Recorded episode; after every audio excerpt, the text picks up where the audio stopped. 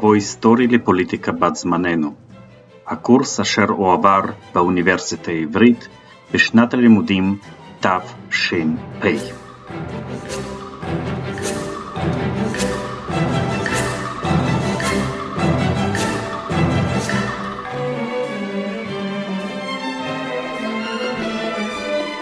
שלום לכולכם, צהריים טובים אם אפשר לומר כך.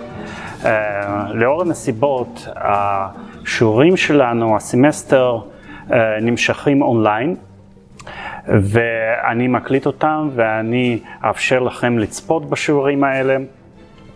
בינתיים ככל שהנסיבות תאפשרנה, ואני מאחל לכולכם בריאות טובה.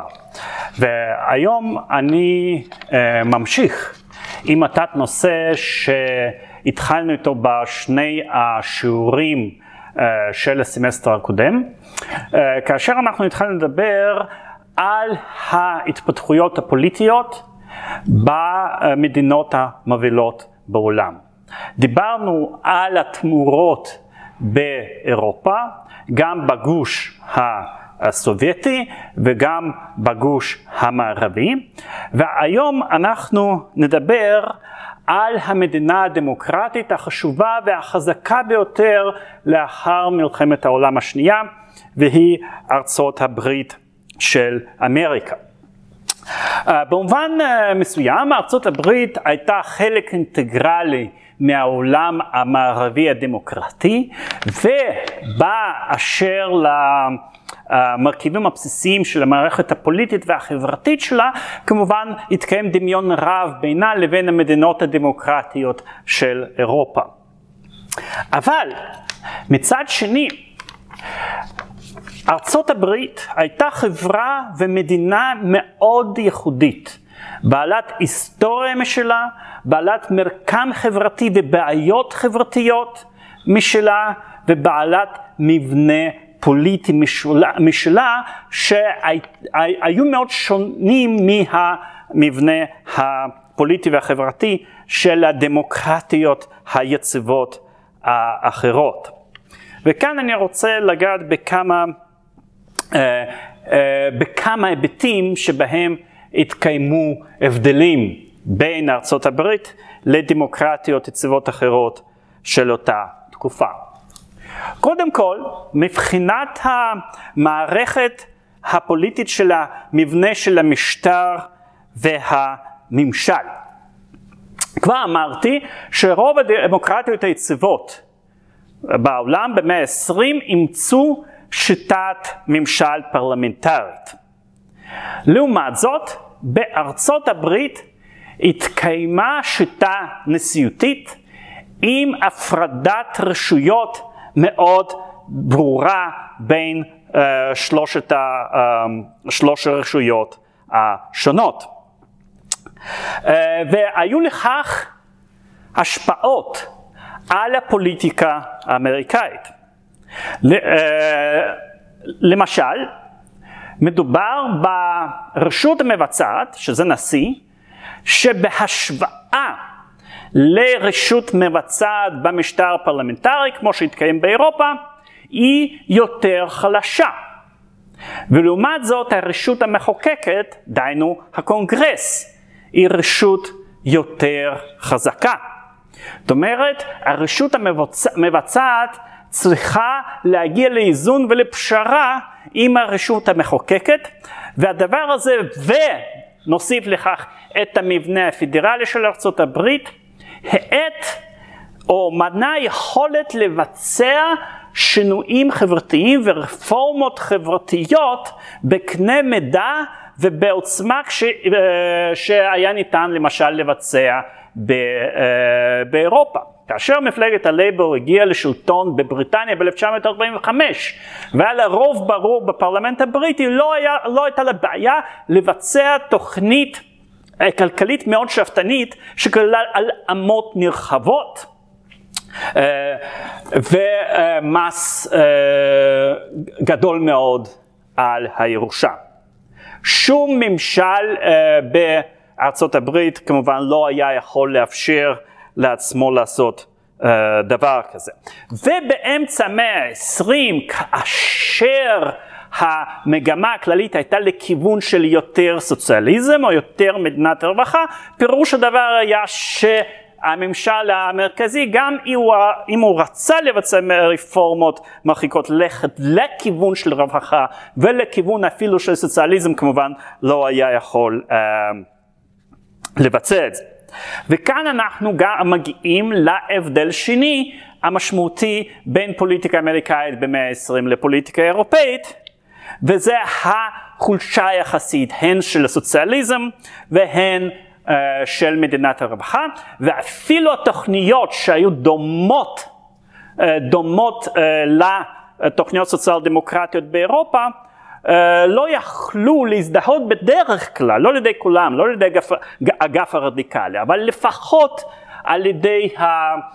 המיינסטרים uh, הפרוגרסיבי של פוליטיקה של ארה"ב, הן לא יכלו להזדהות כסוציאליסטיות ולכן השמאל שדחף לכיוון של רפורמות חברתיות יותר, בדרך כלל אימץ לעצמו כינוי uh, ליברלי.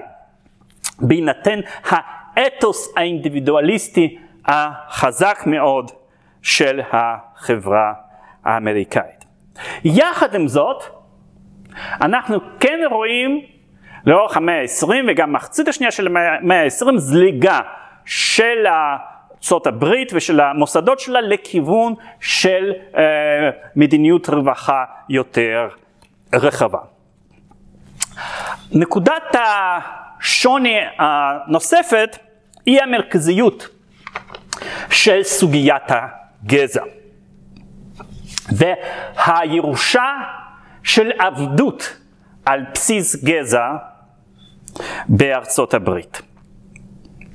ועדיין באמצע המאה ה-20 אנחנו רואים אפליה מוסדית מובנית של האוכלוסייה האפרו-אמריקאית אה, בארצות הברית, וסוגיית הגזע עדיין לא נפתרה, וזה מאה שנים לאחר ביטול העבדות.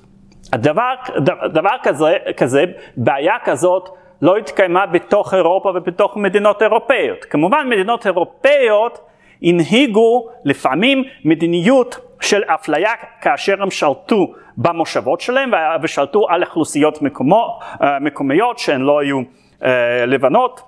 אה, כמובן שאירופאים לפני זה גם נטלו חלק בסחר בעבדים, אבל בתוך, בתוך המדינות האירופאית עצמן פנימה לא התקיימה הפרדה גזעית שכזאת. והנקודה האחרונה היא שההתפתחויות הפוליטיות האלה מתרחשות בהקשר של המלחמה הקרה, וארצות הברית כמדינה דמוקרטית העשירה והחזקה ביותר, מחליטה ליטול על עצמה את תפקיד של מנהיגת העולם הדמוקרטי בניסיון למנוע את התפשטות של הקומוניזם.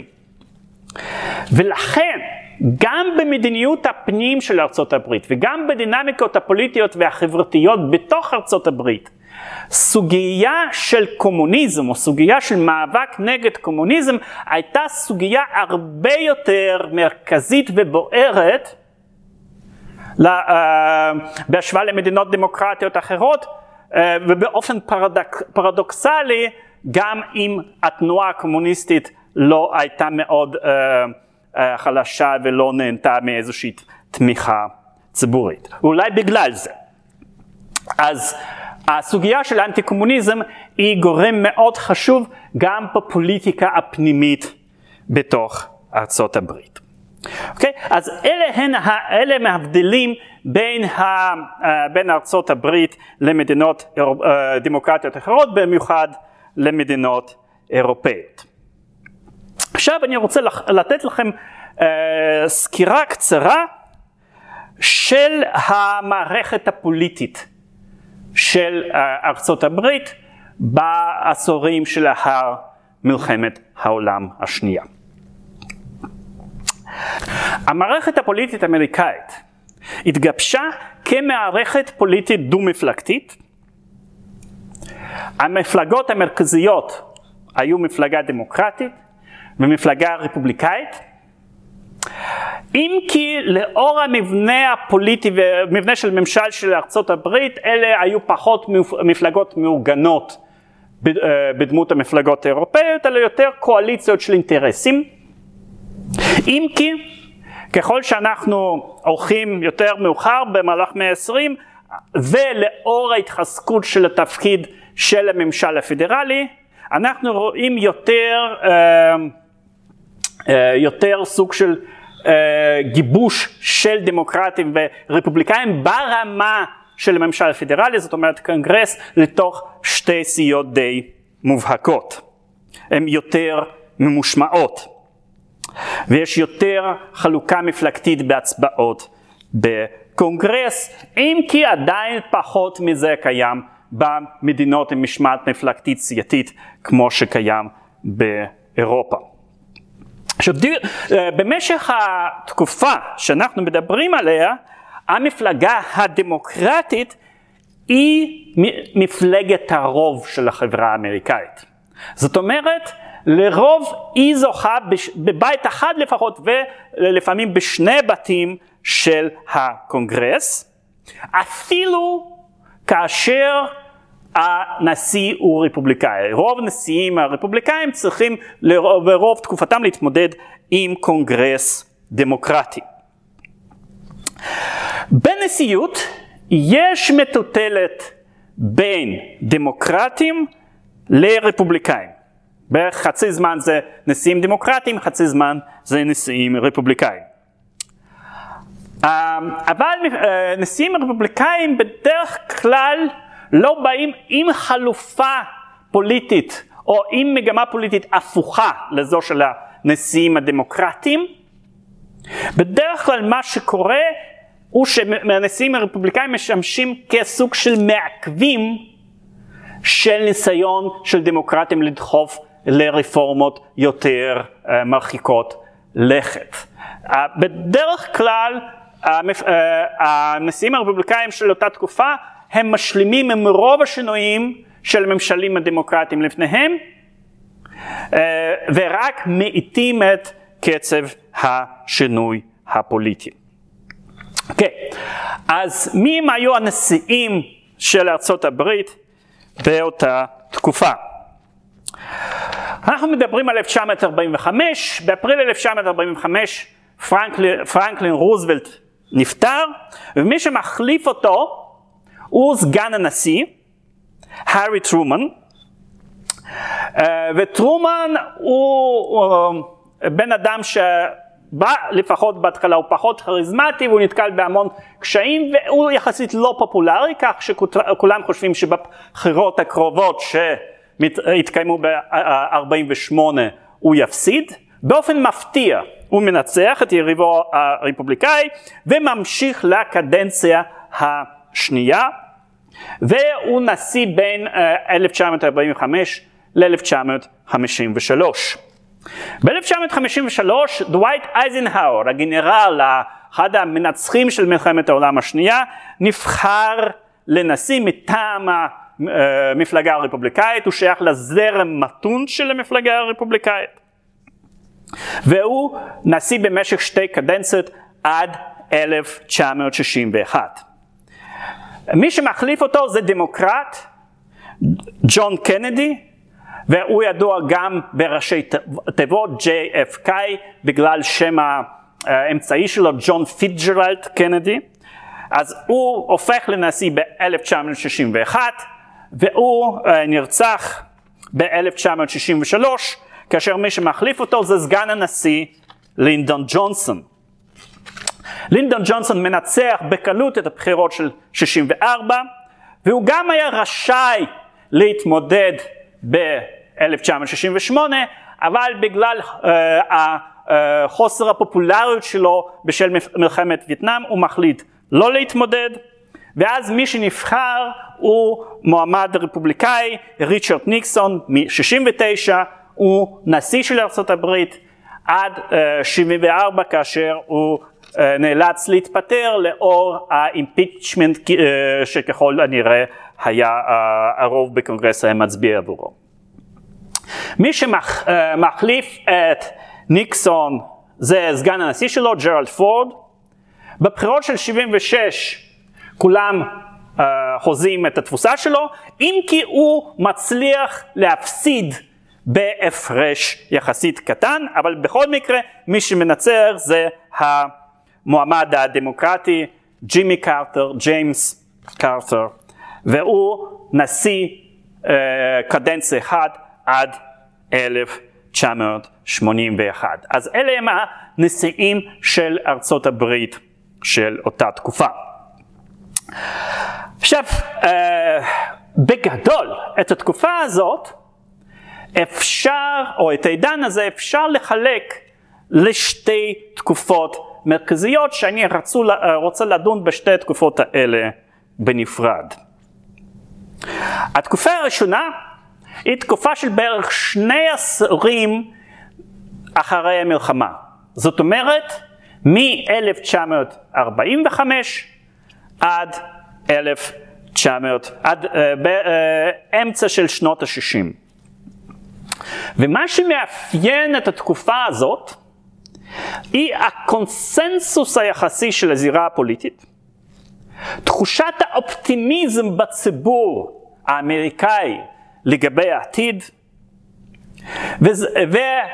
והמבנה החברתי הפוליטי מתבסס ומשמר פחות או יותר את קווי היסוד שנקבעו בתקופה של ה-New Deal של הנשיא רוזוולט. זאת התקופה הראשונה. התקופה השנייה, שמתחילה איפשהו בשנות ה-60 ונמשכת עד תחילת שנות ה-80, מתאפיינת בבעיות חברתיות פוליטיות גוברות, ביקורת גוברת על המערכת הפוליטית והחברתית האמריקאית, תחושה של דכדוך, תחושה של דאגה בציבור, תפיסות יותר פסימיות לגבי העתיד של ארצות הברית, סדרה של בעיות כלכליות, פוליטיות וחברתיות, והתחושה, אם אולי גם אפילו לא המציאות, שהחברה האמריקאית באופן עמוק נמצאת במשבר. אז, אל, אז אני מפח, אה, מחלק את הסיפור שלי לשתי התקופות האלה, ואני אתחיל עם התקופה הראשונה, זאת אומרת, אה, הפוליטיקה האמריקאית בשני עשורים אה, לאחר מלחמת העולם השנייה. וכאן אני רוצה להתמקד בכמה נקודות. אני רוצה לדבר קצת על מדיניות הרווחה, אני רוצה לדבר על סוגיה של הגזע והגזענות, ואני אדבר על ההשפעה של אנטי קומוניזם על התהליכים הפוליטיים באמריקה. אוקיי, אז אני אתחיל ממדיניות הרווחה. עכשיו, אני דיברתי איתכם, סיפרתי לכם קצת על ה-New Deal, וסיפרתי לכם על איך ה-New Deal הגדיל את תפקיד של המדינה, של הממשל הפדרלי בכלכלה, יצר יותר מנגנונים של הרווחה, חיזק את איגודי העובדים, אבל עדיין לא הקים איזושהי מערכת שאפשר לכנות אותה סוציאליסטית על פי מודל אה, אירופאי סוציאל דמוקרטי. והמודל הזה, זאת אומרת, הרפורמות לכיוון של רווחה, אבל בלי ללכת יותר מדי רחוק, לא לבנות מערכת רווחה כוללת, אלא להתמקד בפתרון של בעיות חברתיות ספציפיות, המודל הזה מאפיין את המדיניות של הממשלים האמריקאים גם לאחר רוזוולט. כך למשל אה, טרומן, שהוא היה דמוקרט וממשיך של רוזוולט במובן הזה, הוא היו לו רעיונות לרפורמות משמעותיות בתחום של הרווחה, אה, של השיכון, בריאות, אבל הקונגרס, גם רפובליקנים וגם הדמוקרטים השמרנים לא רצה ללכת לא uh, כל כך רחוק, לא רצה, התנגד לרפורמות האלה, וטרומן נאלץ להסתפק בכמה שינויים יחסית קטנים כמו העלאת שכר המינימום או חוקים שנועדו לצמצם את האבטלה. גם הנשיאים של אייזנהאואר וקנדי אה, לא ממש קידמו את הרפורמות החברתיות המשמעותיות. ובמובן מסוים לא היה להם תמריץ לעשות את זה, בגלל הבום הכלכלי ותחושה של סיפוק בציבור, אה, תחושה של הרווחה. לחברה בכללותה לא היה תיאבון גדול להיכנס לשינויים חברתיים עמוקים.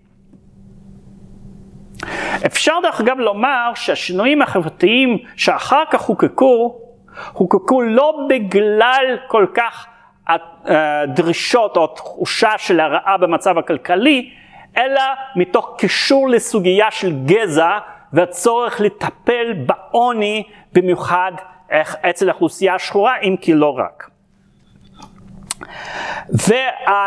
והתוכנית הכי שאפתנית אחרי רוזוולט שמחוקקת בארצות הברית בתחום של הרווחה באה באמצע שנות ה-60 בתקופה של הנשיא ג'ונסון אה, שהוא מכנה את המדיניות שלו מדיניות של Great Society, החברה הגדולה זה ביטוי שהוא משתמש בו אה, ואז הכינוי הזה הופך לסמל של תקופה ושל חקיקה ושל יוזמות הממשל באמצע שנות ה-60. יש שם שינויים מאוד משמעותיים במידת ההתערבות של מדינה בהגנה לרווחה וקידום הרווחה של האזרחים, אם כי שוב לא מדובר בתוכנית רווחה כוללת, אלא בפתרון של סוגיות ספציפי, ספציפיות בהיבטים ספציפיים של מדיניות. למשל, בתחום הבריאות, תוכניות כמו מדיקה ומדיק אייד, אחת אה, שמכסה את הבריאות עבור האזרחים הזקנים, שנייה שנותנת ביטוח בריאות אה, לעניים. מימון של בתי ספר ציבוריים שיש בהם תלמידים עם אה, ממשפחות עם הכנסה קטנה. ניסיון לשקם את התנאים בערים, התכנון העירוני ושיפור של תנאי השיכון אה, בערים, יוזמות להגנה על הסביבה וגם קידום של התשתיות בארצות הברית והקמה של המוסד לאומנויות ומדעי הרוח, Foundations of Arts and Humanities, המוסד המרכזי שמממן את, את האומנות ומדעי הרוח בארצות הברית. וכל השינויים האלה נחקקים על רקע של ניסיון לסיים סוף סוף ולתמיד את האפליה של האוכלוסייה השחורה בארצות הברית, וזה עכשיו מוביל אותי לסוגיה של גזע בפוליטיקה האמריקאית. כפי שאני אמרתי, סוגיית הגזע, יחסים בין גזעים ואפליה גזעית הייתה הסוגיה אולי הכואבת ביותר בהיסטוריה של ארצות הברית. היא בסופו של דבר הולידה את מלחמת האזרחים של שנות ה-60 של מאה ה-19. כתוצאה מאותה מלחמת האזרחים, העבדות אה, הוצאה מחוץ לחוק והוכרז על שוויון אזרחי. אבל למעשה האפליה באמצעים האלה ואחרים, לפחות במדינות העבדות לשעבר מדינות הדרום נמשכה עוד כמאה שנים. אה, אחרי הניצחון של הצפון במלחמת האזרחים, האוכלוסייה השחורה של מדינות הדרום קיבלה זכויות אזרח ואפילו הרבה שחורים נכנסו לעמדות ממשל, בירוקרטיה, שירות ציבורי בדרום, כאשר דרום מתקיים למעשה תחת הכיבוש הצבאי של הצפון. אבל די מהר האוכלוסייה הלבנה המקומית, הרוב הלבן, התאושש מהתבוסה והוביל לשלילה של הזכויות של העבדים לשעבר. בסופו של דבר, בתחילת שנות ה-80, הדמוקרטים חזרו לשלוט בבית הלבן בוושינגטון,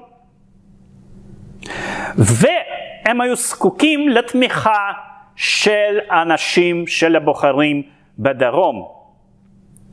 והאגפים של מפלגה דמוקרטית במדינות הדרום ייתנו את התמיכה שלהם בכך שהממשל הדמוקרטי יסיים לגמרי את מצב הכיבוש, יוצא את הצבא הפדרלי מתוך מדינות הדרום, ולמעשה ייתן גושפנקה לכל סוג של חקיקה במדינות האלה. כתוצאה מכך, חוקקו שני, חוק, שני סוגים של חקיקות במדינות הדרום של ארצות הברית. חקיקה, סוג אחד של חקיקה נגע למשטר של סיגרגציה, משטר של הפרדה בין חיי האוכלוסייה הלבנה לחיי האוכלוסייה השחורה. אה, חקיקה שאושרה אז בסוף מאה ה-19 על ידי בית המשפט העליון בארצות הברית. סוג החקיקה השני הוא במניעה של, uh, מהשחורים להצביע. בכל מיני אמצעים. הרי כדי להצביע בארצות הברית, קודם כל צריך להירשם להצבעה, וחוקים מסוגים שונים הגבילו את הזכות להירשם להצבעה על ידי מבחנים של השכלה, כל מיני מבחנים כלכליים, וגם uh, נעשה שימוש באמצעים בלתי פורמליים, כמו הפחדה ואלימות. נגד השחורים שיצאו להצביע ונגד אותם אנשים ועמותות שניסו לבוא ולעזור לשחורים להירשם להצבעה. ולמעשה המשטר הזה, המשטר שבו האזרחים של ארה"ב שהם אה, בצבע עור שחור לא יכלו למעשה להצביע בבחירות, המשטר הזה בצורה זו או אחרת נמשך בדרום הברית עד שנות החמישים והשישים של המאה העשרים. וגם אם הממשל הפדרלי לא ממש אהב את המצב הזה, הוא לא היה מספיק או כוח או רצון ביחד לתקן את זה בצורה משמעותית. ובכל זאת אנחנו משנות ה-40 אנחנו מתחילים לראות התקדמות. כך למשל ב-1948 הנשיא טרומן מצווה על תחילת תהליך ביטול ההפרדה, ביטול הסגרגציה בצבא ארצות הברית ובשירות הציבורי הפדרלי. עד 1953-1954 המשטר הזה למעשה מסתיים. השינויים המשמעותיים ביותר במאבק למען ביטול משטר הפרדה. השינויים האלה מתרחשים בתקופה של נשיאות של נשיא אייזנהאואר, אם כי לא בגללו כל כך, הוא היה די מתון במובן הזה, הוא לא אהב את השינויים היותר מדי רדיקליים, אבל אה, יותר בזכות הבית המשפט העליון וגם התנועה הציבורית השחורה למען זכויות שמתחילה באותו עשור. ויש כאן כמה ציוני דרך שצריך לציין. ב-1954 בית המשפט העליון אה, פוסק בתיק המפורסם של בראון נגד ועד החינוך, שלמעשה אומר, הפסיקה הזאת אומרת שההפרדה בבתי ספר ציבוריים היא בלתי חוקית. שוב, יש התנגדות לפסיקה הזאת בדרום וכל השינויים וכל הפסיקות האלה אה, אה, דורש זמן עד שהם ייושמו בפועל. אבל זאת כמובן פריצת דרך. ההתעוררות של התנועה של האוכלוסייה האפרו-אמריקאית בדרום אה, קשורה לאירוע טרגי שמתרחש ב-1955 וזה רצח של נער בשם אמת טיל במיסיסיפי. אמת טיל היה נער שחור בן 14 שניסה לחזר אחר בעלת החנות הלבנה וכעבור כמה ימים אה, בעלה אה, ואחי למחצה חטפו אותו ורצחו אותו באכזריות. אה,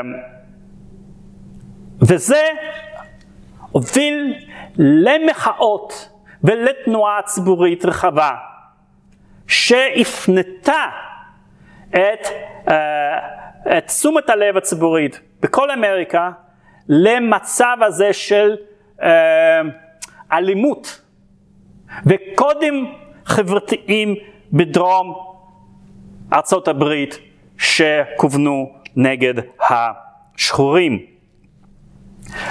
שני הרוצחים שלו נעצרו, הובאו למשפט וזוכו על ידי חבר המושבעים שכולו היה לבן, אם כי שנה לאחר מכן הם הודו בעצם שהם ביצעו את הרצח הזה, אבל כמובן אי אפשר לשפוט אותם בגלל שאסור בארצות הברית באופן חוקתי לשפוט בן אדם על אותו פשע פעמיים. ובכלל ביחסי ה... גזעים בארצות הברית ובאפליה כלפי השחורים בארצות הברית, התפקיד של מין שיחק, אה, אה, היה, היה, היה, היה משמעותי מאוד. כי בסטריאוטיפים של האוכלוסייה הלבנה בדרום, איך שהם הציגו את השחרים, הם הציגו אותם כבעלי אה, איזשהו איום אנרגיה מינית שמאיימת על הטוהר של הגזע הלבן. בכלל כשאנחנו uh, נתקלים באידיאולוגיות או בתפיסות גזעניות, אחד הסימנים הבולטים שלהם והחשובים ביותר, ואולי אני הייתי אומר uh, מרזזים ביותר, זה סלידה מכל סוג של ערבוב רומנטי מיני בין גזעים, ולכן משטרים גזעניים כמו דרום אפריקה מחוקקים חוקים שאוסרים על אהבה בין uh, uh, אנשים מגזעים uh, שונים. Uh, יש סרט, אחד הסרטים שהופקו לראשונה, הסרט הארוך המפורסם, הופק ב-1915, סרט לה, The Birth of a Nation. זה סיפור, uh, uh, הוא סרט חשוב מבחינת ההיסטוריה של קולנוע, אבל הוא מעביר את המסר הגזעי הזו, הזה בצורה מאוד מאוד חדה.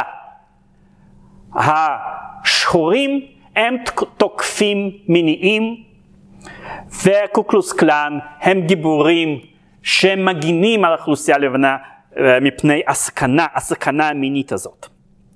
ולכן לאירוע הזה הייתה משמעות ציבורית ותרבותית אה, גדולה כל כך.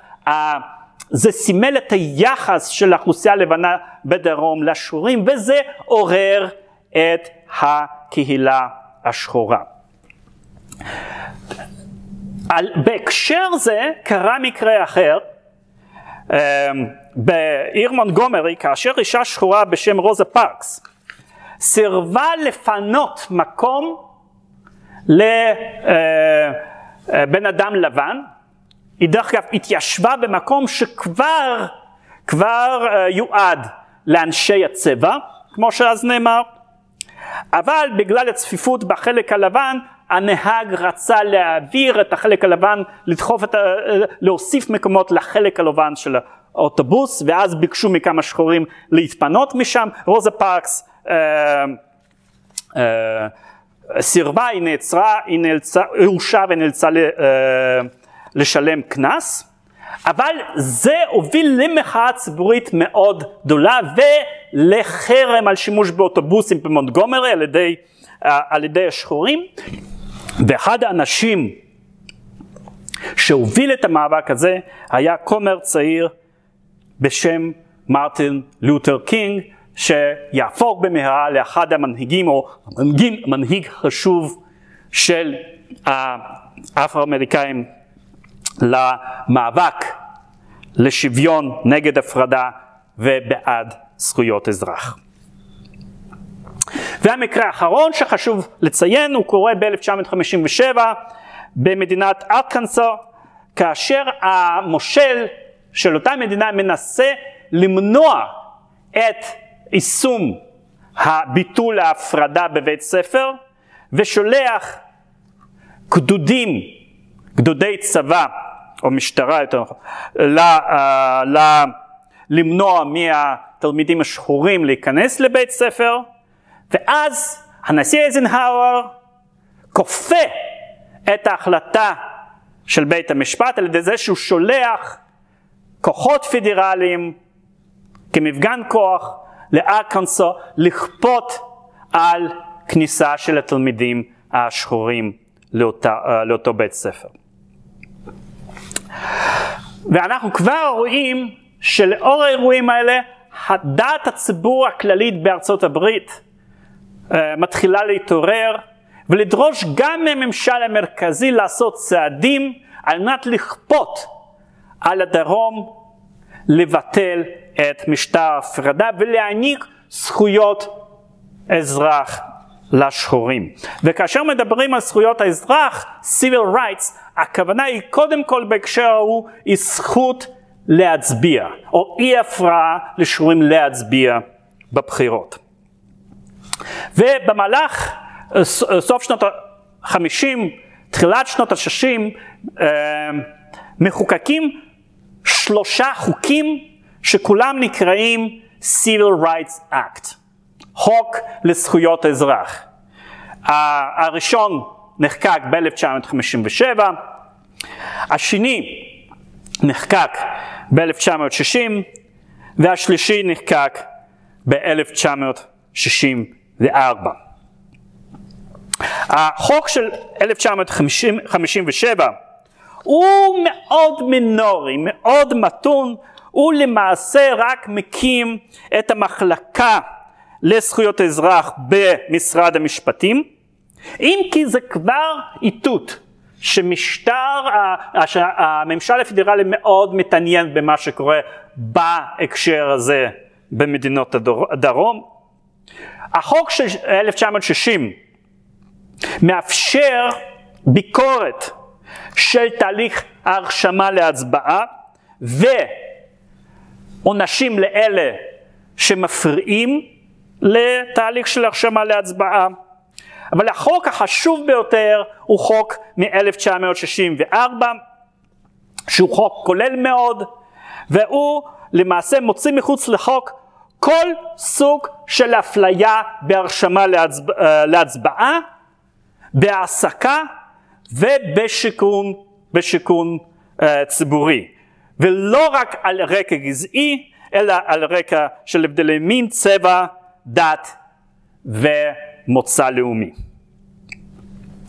ואפשר לומר שרק מאמצע שנות ה-60 אנחנו מגיעים למצב שמתאפשר לאוכלוסייה השחורה בארצות הברית, בדרום של ארצות הברית, להצביע בבחירות, וגם אה, רוב ההפרדות מבוטלות, אם כי אה, כל מיני ניסיונות לקיים הפרדה בפועל עדיין נמשכים גם לאחר מכן. אוקיי, אז זה לגבי סוגיית הגזע. וה... אה, נקודה אחרונה שאני רוצה לגעת בה, באשר לתקופה הזאת, היא שאלה של אנטי קומוניזם.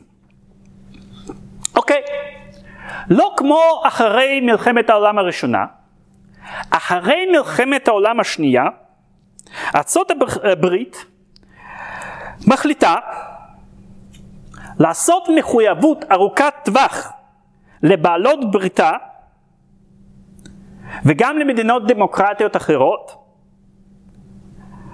על מנת לעכב ולדחוף את הקומוניזם העולמי.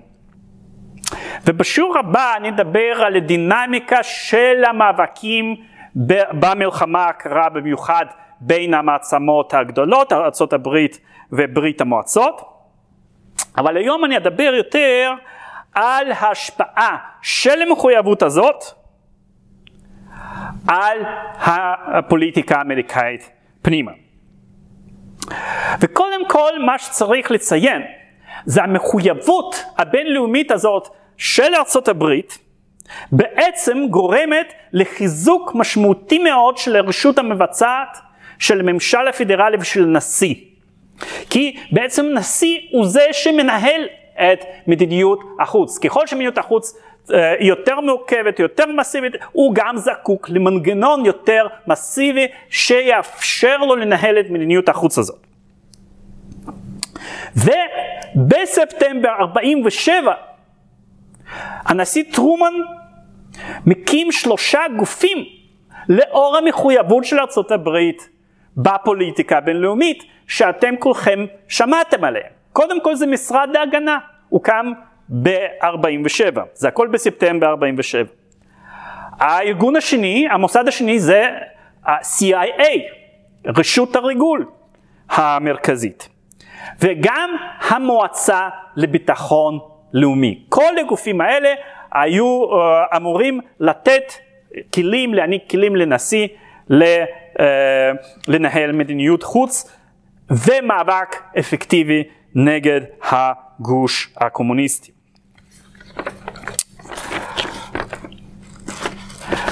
עכשיו, ההתפתחות הזאת גם הייתה מלווה ונשענה על סדרה של קמפיינים אנטי קומוניסטיים בתוך ארצות הברית.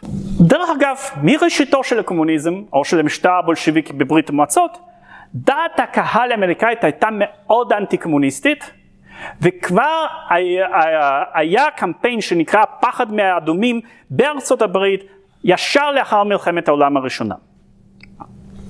בשנות ה-40 גברו חשדות שבבירוקרטיה האמריקאית, בשלטון המרכזי, יש לא מעט סוכנים של המפלגה הקומוניסטית ושל ברית המועצות, שזה פחות או יותר אותו דבר, כי המפלגה הקומוניסטית המזערית של ארה"ב הייתה למעשה הזרוע של ברית המועצות. ומי שהיה פעיל בסוג של דיונים האלה, והמוסד, הארגון שהיה פעיל בדיונים האלה, הייתה ועדת בית הנבחרים בקונגרס, שנקרא הוועדה לבחינה של פעילויות לא אמריקאיות, uh, on un-American activities. הוועדה הזאת הוקמה ב-1945. אוקיי? Okay? אז עולה השאלה עד כמה שהחשדות האלה היו חשדות מוצדקים. וכאן אפשר לומר כמה דברים. קודם כל, היום אנחנו יודעים בוודאות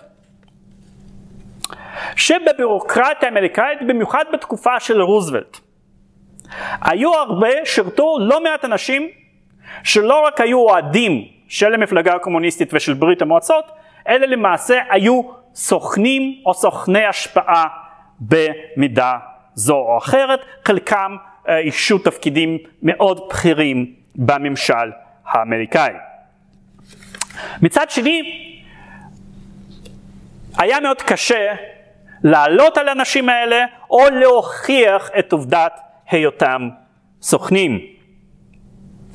במובן מסוים הגופים, הגופים של ריגול נגד אמריקאי כמו FBI בשיתוף של הקונגרס פשוט אמצו אה, אה, גישה שדי מזכירה את הגישה של בידוד נגד קורונה היום. זאת אומרת, אה, בלי, אנחנו לא יכולים לדעת בוודאות מי הוא הסוכן של ברית המועצות, אז כדאי להיפטר מהשירות הציבורי אה, מאנשים שיש סיבה לחשוד שהם אוהדים של ברית המועצות ולאורך המחצית השנייה של שנות ה-40, תחילת שנות ה-50 אנחנו רואים לא מעט טיהורים בשירות הציבורי האמריקאי נגד אנשים שנחשדו בקומוניזם או בקשרים קומוניסטיים. הסיפור המפורסם ביותר אולי בהקשר הזה הוא פרשת אלג'ר היס. אלג'ר היס היה פקיד בכיר מאוד בממשל ארה"ב במחלקת המדינה והוא היה אחד מאלה שעבדו על הקמה של האומות המאוחדות. וב-1948 עיתונאי של מגזין uh, טיים שקראו לו ויטקר צ'מברס שפעם היה פעיל של מפלגה הקומוניסטית והתחרט אחר כך הוא העיד אה, בוועדה על פעילויות לא אמריקאיות כי היס היה חבר במפלגה הקומוניסטית ולמעשה היה אחד הסוכנים של הקומוניסטים בתוך הממשל האמריקאי. היס דחה את ההאשמות האלה מכל וכל והגיש תביעה נגד צ'מברס. ובמשך שנתיים התנהל מאבק ציבורי שבו נטלו חלק כמה מאנשי ציבור ואחד מהם היה uh, חבר בית נבחרים צעיר בשם ריצ'רד ניקסון שבשיתוף פעולה גם עם צ'מברס וגם עם FBI אסף חומר כולל צילומים שלכאורה הוכיחו את אשמתו של היס והוכיחו שהוא שיקר תחת שבועה. לא היה מספיק מסמכים כדי אה, להוכיח שהוא היה באמת סוכן ומרגל, אבל היו מספיק מסמכים אה, להוכיח שהוא שיקר תחת שבועה, ב-1950 הוא הורשע ונאלץ אה, לבלות כמה שנים בכלא, ועד יום מותו היס שלל מכל וכל את ההאשמות האלה, ורבים בדעת הקהל האמינו להכחשות שלו, דרך אגב, כאשר עלו חשדות נגדו, הארי טרומן uh, התייצב לצידו. יחד עם זאת, אחרי נפילת הקומוניזם ובדיקה של ארכיונים של ברית המועצות, אפשר לומר די בוודאות שצדקו אלה שחשבו שהיס אכן היה סוכן סובייטי. מקרה שני קשור לריגול סובייטי אחר טכנולוגיה של פצצת אטום.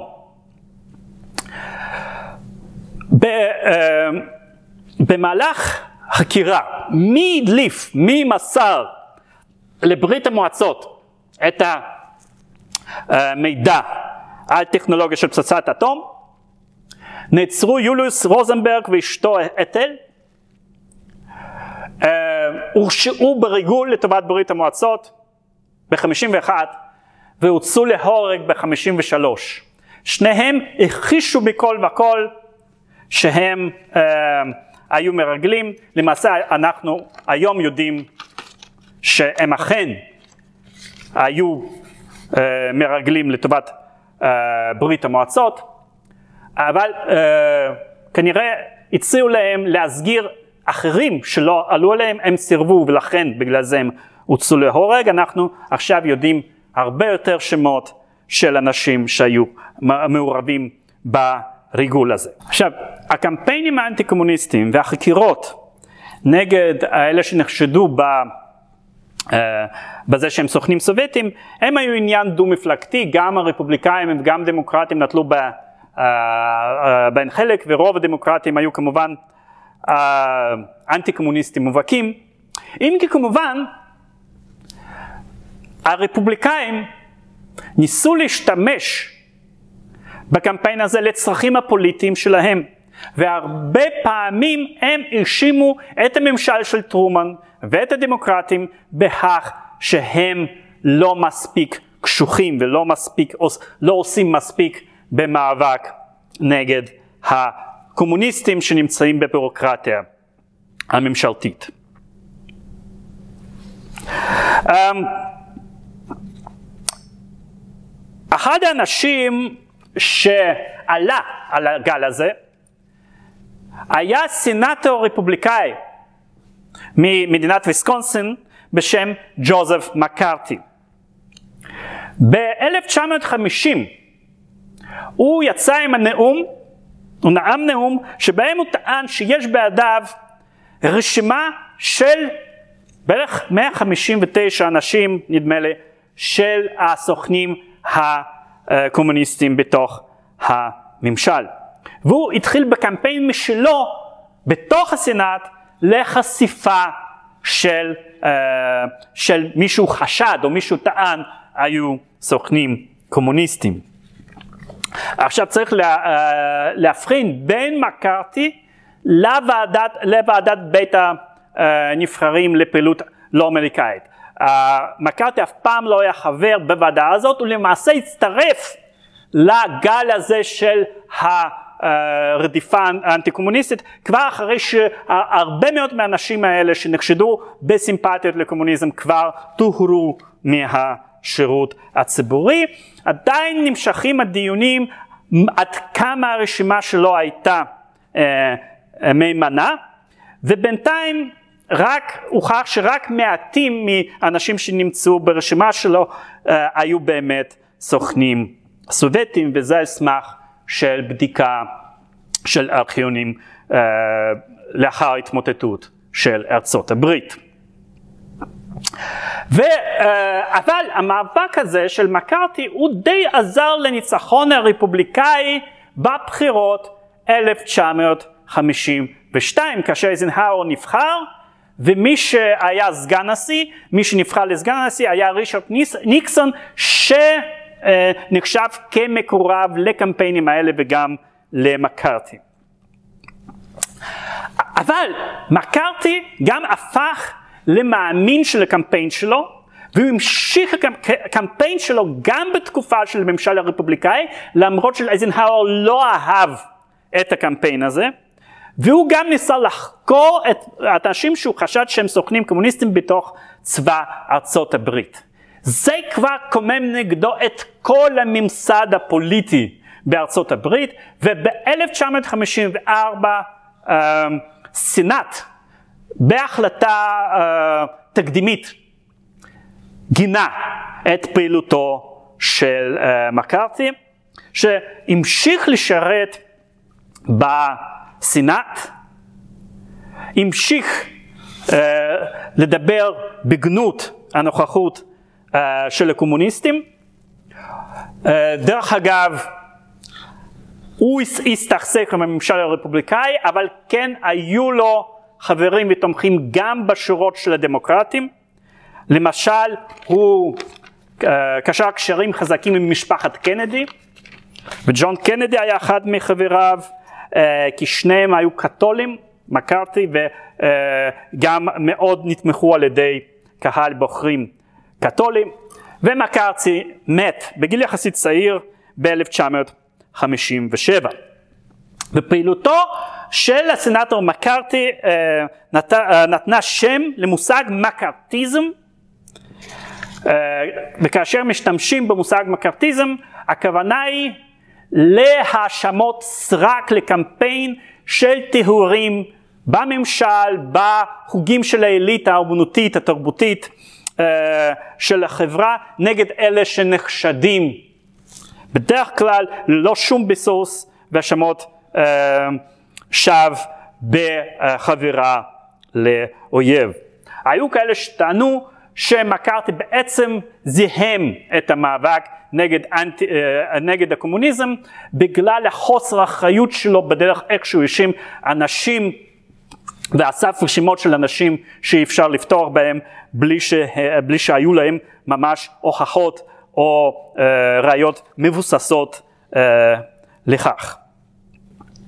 ככה או אחרת, אה, בין אם מקארתי עזר או דווקא חיבל במדיניות של טיהור של השירות הציבורי מהסוכנים הקומוניסטים, זה די ברור שאומנם יש לא מעט סוכנים סובייטים בממשל האמריקאי בשנות 30 ו-40, בשנות ה-50 זה כמעט, אה, זה כמעט אה, נגמר. אנטי קומוניזם הפך לקונסנזוס פוליטי.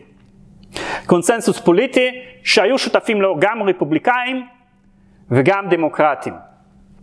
גם ג'ון קנדי היה בעל תפיסות אנטי קומוניסטיות מובהקות וגם מי שהחליף אותו והוא לינדון ג'ונסון.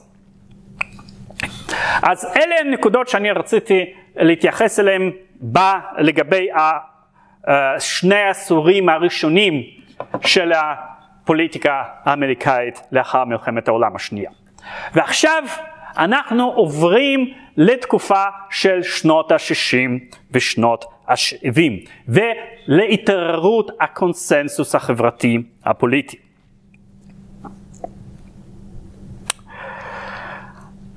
הקונסנזוס הזה התחיל להתערער בשנות ה-60.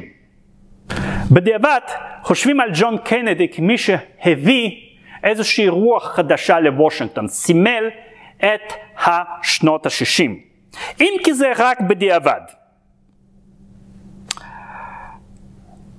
למעשה, בהרבה מובנים, קנדי סימל את ההמשכיות עם הממשל הקודם, מה גם שהוא היה דמוקרטי ואייזנהאואר היה רפובליקאי. באותה מידה היה אנטי קומוניסט, הוא לא יזם שום uh, שינויים מרחיקים, uh, מרחיקי לכ, לכת בכלכלה האמריקאית, אבל מבחינת המראה שלו, החזות שלו, הוא יצר, הוא הפך לסוג של סלבריטי, במיוחד אצל העילית האומנותית והתרבותית של ארצות הברית. הוא אהב לראות את עצמו כפטרון של אנשי אומנות והתרבות והאינטלקטואלים.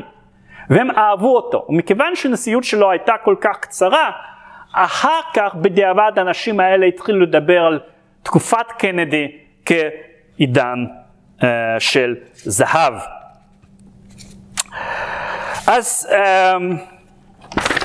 קנדי נרצח בטקסס בעיר דאלאס ב-22 בנובמבר 1963. מי שנעצר באשמת הרצח הוא בן אדם בשם לי הארווי אוסוולד. למרות שיש תיאוריות של קונספירציה לגבי זה ויש ביניהן כאלה אה, שאני לא הולך להגיד אני בעד או נגד של אותן תיאוריות, לפחות תיאוריה אחת לדעתי לא מחזיקה מים, וזה כל אותן תיאוריות שאומרות שלי הרווי אוסוולד לא היה רוצח. זה נשמע מאוד לא סביר, הגם שאוסוולד עם כל ההוכחות הנסיבתיות האחרות, הוא בעצם נעצר אחרי שהוא ניסה לברוח מזירת האירוע ורצח שוטר, הוא נעצר באשמת הרצח של אותו uh, שוטר. לדעתי זה, אה, זה כבר אה, סותם את אה, גולל על כל התיאוריות שאומרות שאוסוולד הוא לא היה זה, אז אני אתייחס לי ארווי אוסוולד כרוצח האמיתי של הנשיא קנדי. יומיים לאחר מכן, ברגע שהוא הובל מתחנת המשטרה בדאלאס, הוא בעצמו נרצח על ידי בעל מועדון החשפניות ג'ק רובי. ג'ק רובי נעצר, נשפט אה, ונכנס לכלא, ודי מהר הוא מת מסרטן. עכשיו, מי היה לי הרווי אוסוולד? כשהוא ביצע את הרצח הוא היה בן 24, והוא uh, התגייס למרינס אמריקאי, הוא שירת כמרינס אמריקאי. באותה תקופה שהוא שירת בצבא, אולי אפילו לפני, הוא התחבר לתפיסת עולם של שמאל רדיקלי, תפיסת עולם מרקסיסטית, והחליט לעבור לברית המועצות. ב-59, אחרי שירותו, הוא עורק לברית המועצות.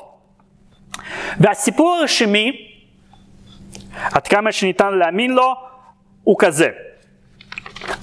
אוסוולד, אה, משתחרר צעיר, מגיע ללנינגרד, מבקש מקלט בברית המועצות, בהתחלה מסרבים, הוא מנסה להתאבד, אחר כך מקבלים את בקשתו, שולחים אותו לעיירה מינסק והוא עובד שם במפעל.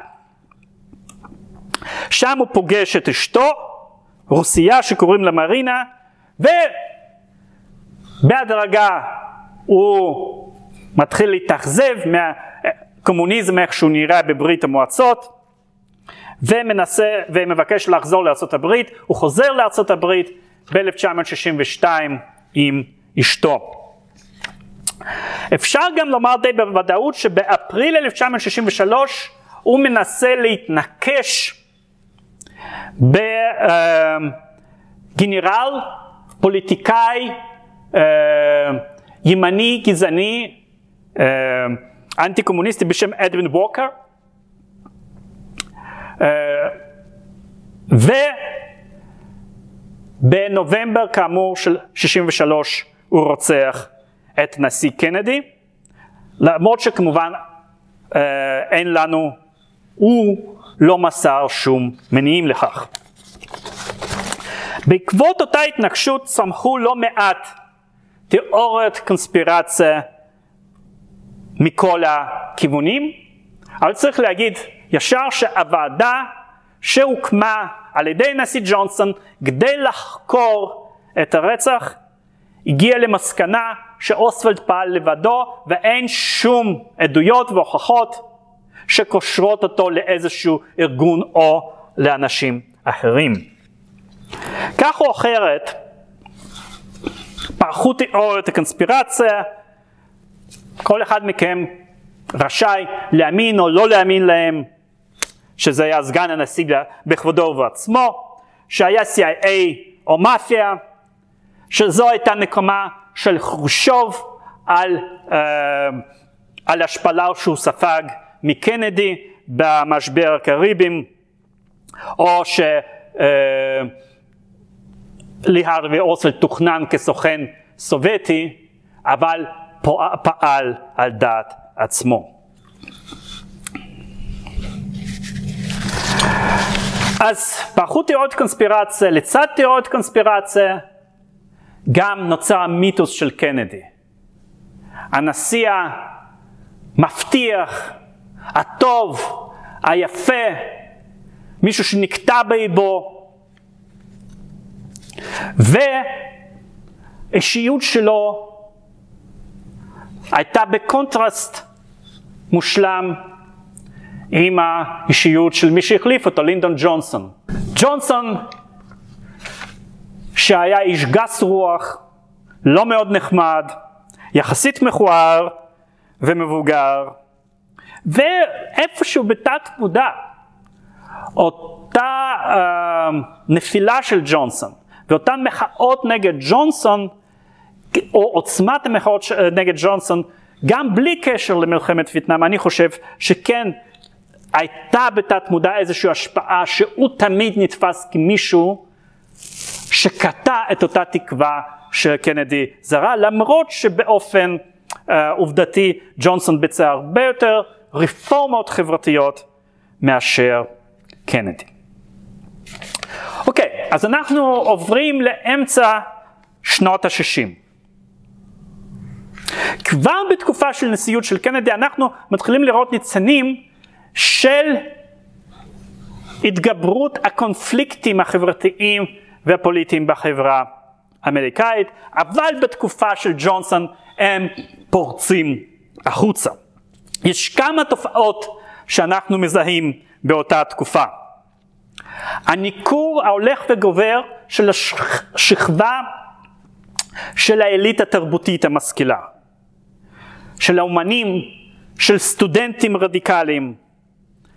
נוצר, נוצר תופעה של תרבות הנגד, דחייה תרבותית של מה שנתפס כערכים בורגניים, מיושנים, סקפנות, עבודה קשה, אחריות, איפוק מיני. גובר רדיקליזם פוליטי, גוברת ביקורת על המערכת הפוליטית והחברה הפוליטית האמריקאית בכללותה. אחד הארגונים החשובים בסיפור הזה הוא uh, uh, ארגון של סטודנטים למען חברה דמוקרטית, Students for Democratic Society, שמארגן פעילויות או מרכז מתאם פעילויות של סטודנטים, פעילויות מחאה בקמפוסים בכל מיני אזורים ומאמץ בדרגה רטוריקה יותר ויותר uh, רדיקלית. גם בתחום של, uh, של יחסי גזע יש רדיקליזציה, אנחנו רואים סדרה של מהומות אלימות על רקע uh, של אפליה גזעית בערים, שונים, בערים שונות בארצות הברית. Uh, יש דרישות להגיע עד כמה שיותר מהר להשוואת התנאים של האוכלוסייה השחורה בארצות הברית, דרך אגב גם uh, Students for Democratic Society, זה, uh, נושא של השחורים זה אחד, uh, זה אחד הסוגיות המרכזיות עבורם. ההנהגה הצעירה יותר של השחורים לא מתנזרת מפעולות אלימות, בניגוד למרטין לותר קינג לפני זה, שדגל בהתחלה בתפיסה של אה, אי אלימות, אם כי בשנות ה-60 הוא כבר מתחיל לבטא אהדה גם לפעולות אלימות. וכמובן שהאירוע של מלחמת וייטנאם, שעוד על מלחמת וייטנאם אנחנו נדבר uh, בהמשך, אבל uh, המעורבות הגוברת והקורבנות של החיילים האמריקאים מביאים למחאות uh, רחבות נגד המחאה, נגד המלחמה בווייטנאם. סטודנטים במיוחד מאוד פעילים במחאות האלה. אה, יש מקרים של תפיסות של קמפוסים בידי סטודנטים. אה, פופולריות של ג'ונסון צונחת, ולמרות שהוא יכול להתמודד ב-68 הוא מחליט להוריד את המועמדות שלו. ובכלל שנת 68 זה שנה של הרבה מעשים אלימים בארצות הברית. בוועידה של המפלגה הדמוקרטית בשיקגו ב-68 ברחובות של שיקגו יש אלימות שמדוכאת uh, בצורה מאוד מאוד uh, uh, נחרצת על ידי המשטרה.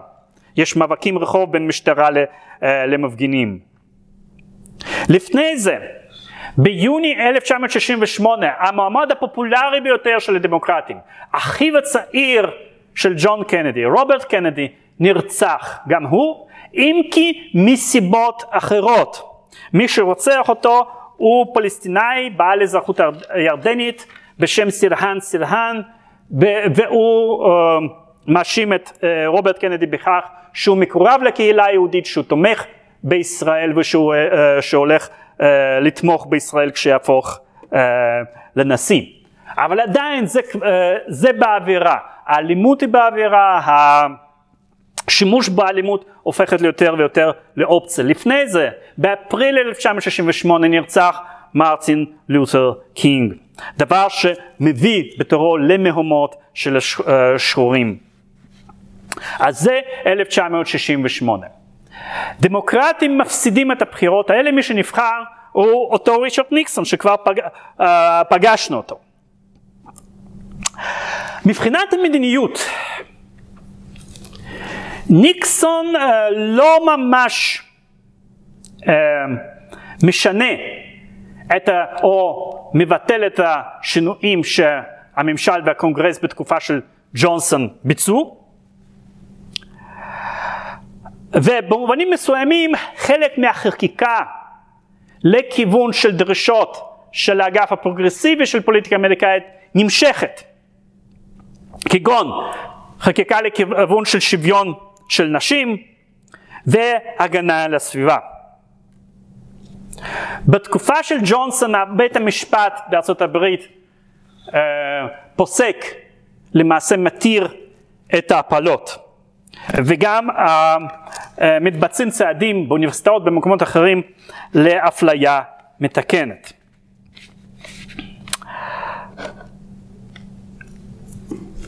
אבל מצד שני, ניקסון פונה לקהל הבסיס שלו, השמרני, שמפוחד מהמהומות האלה, מהרדיקליזציה הפוליטית, ומבקש חוק וסדר. ואז למשל בדרום המדיניות של ניקסון היא מצד שני, מצד אחד לעזור ולקיים את מדיניות הרווחה וקידום של האוכלוסייה השחורה, מצד שני דגש על חוק וסדר, במיוחד הרטוריקה של ניקסון.